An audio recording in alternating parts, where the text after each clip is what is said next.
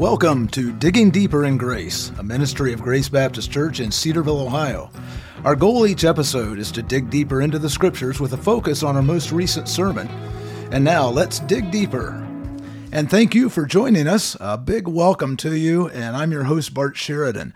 Today, my good friend Trent Rogers is with us. He's back here after a oh, several month uh, absence. Trent, it's good to have you with us. We appreciate all you've done here this past week in presenting God's Word to us. Thanks for having me, Bart. It's a joy to be back. Well, Trent, I've got to tell you, here about a week ago, you and I were sharing a meeting. As I walked in, you and uh, the other meeting participant were there, and you were talking about preaching through Job. And of course, I'm thinking, okay, I think Tim Cockrell's going to be preaching next week. How when's Trent going to be preaching again? Here you hit the whole thing in one fell swoop. And I got to tell you, you chewed it off pretty good. Well, thanks, Bart. You know, one of the reasons I wanted to do that, I mentioned the connections that I saw between Philippians, and then our next series about God's will and our choices. But also that I haven't heard Job preached a lot, and I think it's because it gets a little unwieldy to have to uh, work through those dialogues. So my hope was that giving the framework would allow people to go back and read it for themselves. Yeah, and, and, let's hit on that. You mentioned, you know, Job, a really good companion to Paul's letter to the Philippians, and we've studied that for the past mm-hmm. three months or so. Share a little more specifically some of those touch points, some of those comparisons, maybe even some contrasts that you see between the two books. Yeah, I think one of the biggest uh, things is uh, there's this kind of paradox in the book of Philippians because we know that Paul's in prison, um, so he's suffering and he mentions to the Philippians at the end of chapter 1, he says, It's been granted to you on Christ's behalf not only to believe in him, but also to suffer for him. So you've got both Paul and the Philippians who are suffering. But one of the things that most people notice uh, pretty quickly about the book of Philippians is this uh, theme of joy. So one of the most quoted verses is Rejoice in the Lord always. Again, I say rejoice. And there's just kind of a disconnect from sometimes how we think of it that they're in the midst of suffering. And he really gives them a, a good lesson in, in, how to how to experience suffering. Do so in humility. Think about chapter two, having that mind uh, like Christ's. Um, contentment. I remember Tim really preaching on the idea of Christian contentment. Uh, those are great lessons to know in our suffering and the and the, the primacy of the gospel and holding fast to our convictions.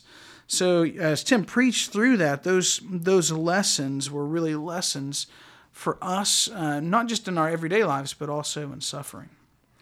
Well, Trent, when we read the story of Job, of course, we have the benefit of listening in on two conversations, two different realms, the heavenly and the, and the earthly realms.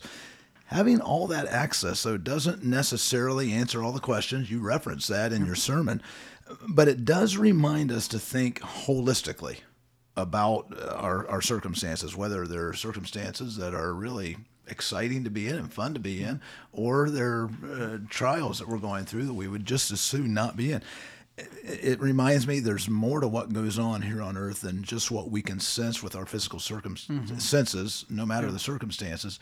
Let's talk a little bit more about that. What's going on in the heavenlies? You know, yeah. maybe even as we speak, we, we talk about uh, warfare, all kinds of things going on. And so the the answer to that is I don't know what's going on, you know. so, um, and and you know, so as as a reader, I I sit there and I, I want I want God to break in and explain it. But as I, I think about that, um, that wouldn't be as applicable to my own life then, because in the instances of acute suffering that I've experienced, God hasn't always broken in and said, Now, let me tell you, Trent, this is why you're suffering. Sometimes we can see things. Like sometimes uh, we can see the direct cause of our suffering, but a lot of times we can't. You think of many health situations that we experience. Sometimes, uh, you know, we suffer a health issue because of uh, foolish choices that we've made, sometimes sinful choices that we've made. But oftentimes, it's inexplicable. We don't understand. And, and, and that's frustrating to us, particularly American Christians who expect to go to the doctor, have an answer, and then have treatment. Uh, when there's not that uh, direct treatment, it's, it's hard for us. And so, just highlight again we can't always reason from the the uh, effects or the results back to the cause. But we do know that there are things going on beyond us. Well, and it reminds me of the need to, uh, or the the fact that it is very easy, or it's easier to look back and see God's hand guiding. Uh, I, I liken it to the maze that might be in the newspaper or in a puzzle book. It's a lot easier for me to start at the end and go back towards the beginning. And so uh, I've gotten into over the past 30, 40 years reading biographies, uh, church fathers, as Yep. well as prominent individuals in the faith. I think of a Bonhoeffer, I think of a Dawson Trotman, and then not to mention the the Luthers and the Calvins and so forth. Just seeing how God has worked and how He has blessed Trent Rogers and Bart Sheridan and all of us as a result of those people's eyes. Yeah, that's right. And you know, sometimes, like you mentioned, uh, years later, you start to see, okay, this might have been what God was doing. Maybe. Um, yeah, we don't always get that, but someday it'll make sense. Someday, um, in eternity, I think we'll understand, and uh, uh, that's just part of our finitude um, in our current He experience. talks about we will know even as we also are known. yes. Very likely that's what he's talking about. So, okay, let's talk here in Job. Some key attributes of God and Satan that you see specifically in the narrative of Job. Yeah, so there's you know there's a lot we could say about God and Satan in the Bible. What are the specific things that are highlighted here uh, in, in the book of Job? You know, Satan. Um, this term Satan sometimes translated uh, adversary or accuser, uh, and and we see Satan's role and his desire is to oppose uh, the will of God. So you know, it's interesting. Uh, you know, Satan doesn't get that much airtime in the book of Job. Really, it's it's the first uh, couple chapters, and then he kind of disappears, and we just deal with the the after effect of things. Um, but he, he his goal is to oppose God's goodness. Now, what does Job highlight about uh, the character of God? I think the biggest thing uh, that that is highlighted, you think especially in chapters one and two, where everything is answerable to Him, and then when He speaks, and, and starting in chapter thirty-eight, He emphasizes His sovereignty, that He's in control. So, you know, there was a, a Christian movement a while back that said, well, don't blame God for suffering. He's experiencing things in real time and with us. Like he doesn't he doesn't know what tomorrow uh, is going to happen and well, those things. So so don't blame God for your suffering. I will say that's an enti- though it's not biblical and it's a ti- entirely unsatisfactory explanation for what's going on in the world. Uh, in the book of Job says God's in control of everything. Um, so I think sovereignty is the biggest one. I can mention a couple more uh, a little more quickly. That he is worthy. Um, does Job worship God for nothing? Like, is God in his own right worthy of our worship? And the answer to that is yes, most definitely. That he is righteous. Uh, would would you put me in the wrong to justify yourself? And the answer is you can't actually put God in the wrong. He's never in the wrong. And then his goodness, uh, even in the midst of this um, suffering that we don't understand, uh, God is good. And I think that's highlighted at the end with restoration. You referenced in that comment or those comments the idea of why do we worship God? in our uh, plenary information or plenary study materials for getting ready for adult Bible fellowship study, we that was presented that some people worship God because of the status that He gives them.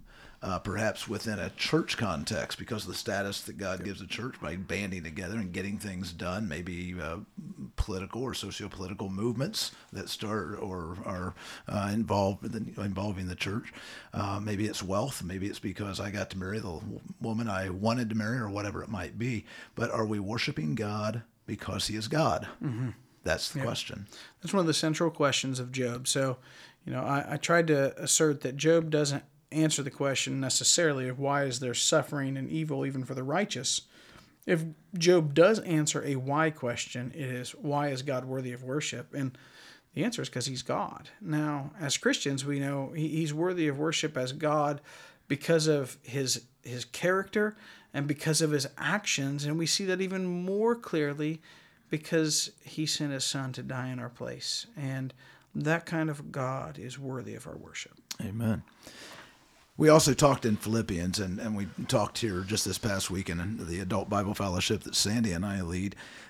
We talked about the developing a healthy biblical doctrine of, of suffering, of pain, that that's a key aspect to, to being able to deal with it mm-hmm. and understanding what the Bible says about it. Can you comment on that? Yeah, I do think um, this is a, a, topic especially important for our American Christian context where uh, we have industries um, devoted to pain mitigation or, or, suffering elimination. And some, in some ways, we have an American ideal that um, that the chief end of man, our goal, is to be happy and prosperous. And if that's your goal, suffering has no purpose in the world. So if if if the the greatest good for humanity is to be free, I mean has the capacity to do what you want to do and to be happy, I'll try to explain suffering in that worldview. Going to suggest that's not a biblical worldview. Um, in fact, suffering is on nearly every page of the Bible in some way or another. And, you know, the Apostle Paul uh, gives us expectations for suffering in Philippians. The Apostle Peter uh, does so as well. In, in 1 Peter 4, verse 12, he says, Dear friends, don't be surprised when the fiery ordeal, that is suffering, comes among you to test you, as, some, as if something unusual were happening to you. And this is suffering, in this case, persecution. Um, but we shouldn't be surprised by suffering because we understand that, that this is this world is not as it should be. So I, I agree. Uh, having a certain framework for suffering and how to respond to it is crucial for us as Christians. And I get, I'm sure you would agree. It's often those times of suffering during which we help establish that framework. Mm-hmm. But we need to have a pretty good framework there if we're going to respond well to suffering because yeah. it's very easy just to fly off the handle, you know, and get to the questions: Where is God? Why is God doing this to me? Why me? All of these questions. That's right. What happened if we don't have that framework already developed? Yeah, and that's and that's why the, the message of Job is is applicable to all of us because you know we ask some questions at the end, you know, like why do we suffer? How do we respond to suffering? What to do? And you know, how does God deal with suffering? Uh, one question we could have asked is is who uh, who, who suffers? Well, the answer to that is everyone. Uh, so you might not be in a, a in a situation of extreme or acute suffering today, but sometime you will be because that's part of the fallen human experience. And would it be true to say, you say everyone, I think we might even include God in that. God does not love to see his people suffer. Would that be well, uh, an appropriate statement? At the very least, uh, the he Bible grieves. Emphasizes um, that we have a great high priest who suffers or suffered in our place. Um, so uh, that is um, a biblical theme of the suffering of the Son of God. Um, and and I'm thinking too, as God look watches us, he you know Jesus came to the tomb of his friend Lazarus. He wept. Mm-hmm. Note, likely out of just a significant grief. Yep. Not only that he had had to die or that he had died, yep. but that what that was causing his family. Yeah, that's true. Th- throughout our study of Philippians, Trent, Tim Cockrell and I talked at, just very briefly, but fairly regularly, about the importance of biblical lament. Okay, now you mentioned lament, and it's a discipline of the Christian life. But uh, parts of the book here in Job, and certainly throughout Philippians, they demonstrate some really excellent examples uh, throughout the book. Let's talk uh, specifically about the components of biblical lament. What is lament? What isn't lament? Yep. Yeah. So um, lament is is different than just saying I'm really sorry about this situation. It's different than just bemoaning pain. It's different than complaining. Um, now, I, I understand how some people see how some of those things are on, on a spectrum, but it's really different because lament is actually uh, categorically different because it's an act of faith.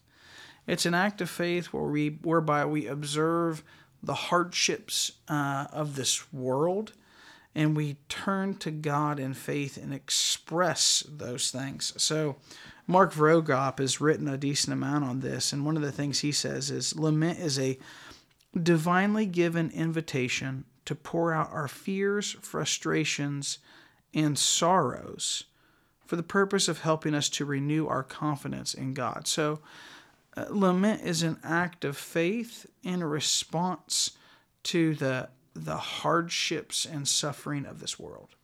And so, what would you say are some of the key components uh, as we look at Scripture? I know there are numerous examples. David, uh, certainly Jeremiah, and uh, and throughout Lamentations. Yeah, as I was thinking about this, I, I, I did look at an article, a Desiring God post uh, by Mark Vroegop called uh, "Dare to Hope in God," and he he says there are four elements of lament, um, and I'll just state those. He says, "Turn to God." So it, it's an act of faith, right? Bring your complaint. So say, God, this is this is hard. How long, O Lord? Um, ask boldly for help, and then choose to trust. Sometimes that is stated in the Psalms as a as a declaration. Yet I'm going to trust in Him. Um, and, and I think that's a those are good elements to think through of, of lament. But Christians don't uh, sugarcoat the the reality of pain and suffering. We don't try to distance ourselves as if oh that doesn't touch us. No, we grieve um, the the hardships of the world. I mean, there's a sense in Romans eight where all creation is groaning and in a sense of lament, longing for God's restoration of all things. It's interesting how some of these laments that I have read, uh, Psalm 60 is a good example. Mm-hmm. Oh God, you've rejected us. You've broken our defenses. You've been angry over stores. You've made the land to quake. You've torn it open. Repair its breaches, for it totters. But a recognition that God is there, even mm-hmm. if you uh, saying, you know, questions of why it's happening. Mm-hmm. But then he uh, goes back, Oh, grant us help against the foe in verse 11, for vain is the salvation of man. With God we shall do valiantly. Yep. It is yep. he who will tread down. Yes. Often starting with the recognition and ending with the recognition, yes. God, you're in control. Yes. Yeah. And, and uh, that's what separates it um, from mere complaining or from just. Uh, you know, saying, oh, this is terrible, because it's an act of faith directed to God and confidence and asking Him to intervene.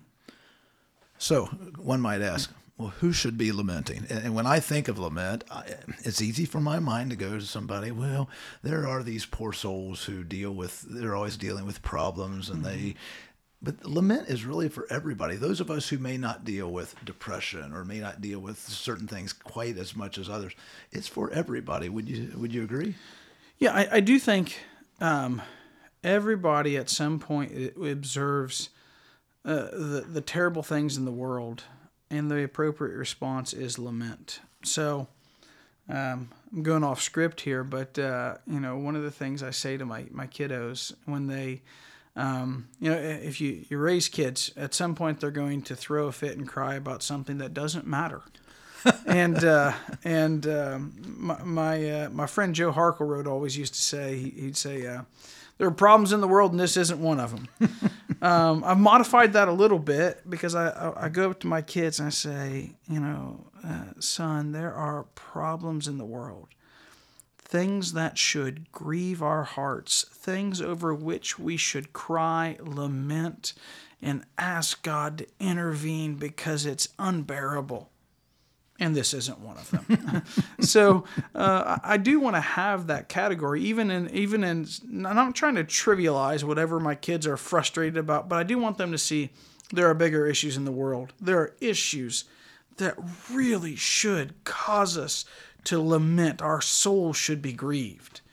And what they're complaining about is uh, is not those things. Well, and as we, you know, it doesn't take too much television or radio yeah. or the newspaper for anybody of faith to see that the you know things aren't going the way God had intended. Now I got to be careful when I say that. I understand, but certainly God did not create our world to operate the way it's operating right now, and we should be grieving. Well, and again, just to reference Romans 8 again. Like all no creation doubt. is groaning. No doubt. They're longing for the adoption of the sons of God. So. Very good. Well, Trent, as we finalize and uh, put a wrap on this episode, any other final thoughts you'd like to share with our listeners? Uh, the, the only thing would just be an encouragement to, to sit down and, and read the book of Job as a whole. I think it, it it it rewards the careful reading through the text, but it also rewards someone who will sit down and, and try to give a, maybe hour, hour and a half and just read through it. Uh, just a discipline of, of hearing the whole. I think it would be a, a, a real, not only a stretching thing, but a, a real beneficial thing. Good. Hey, thank you so much. Thanks for your work again for leading us through this study. Yeah, thanks for having me, Bart. We've been digging deeper today with Trent Rogers, and you can gain access to Grace sermons and podcast episodes on demand by visiting gracecedarville.org on the World Wide Web and clicking the Media tab. We also encourage you to share your questions and comments with us each week. You can email those to contact at gracecedarville.org and plan to join us next time. We'll be continuing our discussion of God's Word. As we mentioned, next week, Tim Cockrell begins a new series examining the will of God. Until we meet again, I'm your host, Bart Sheridan, thanking you for tuning in to this episode of Digging Deeper in Grace. Digging Deeper in Grace is a ministry of Grace Baptist Church in Cedarville, Ohio. Visit us online at gracecedarville.org and join us next time as we continue our discussion. In the meantime, we invite you to continue digging deeper in grace as you read God's Word.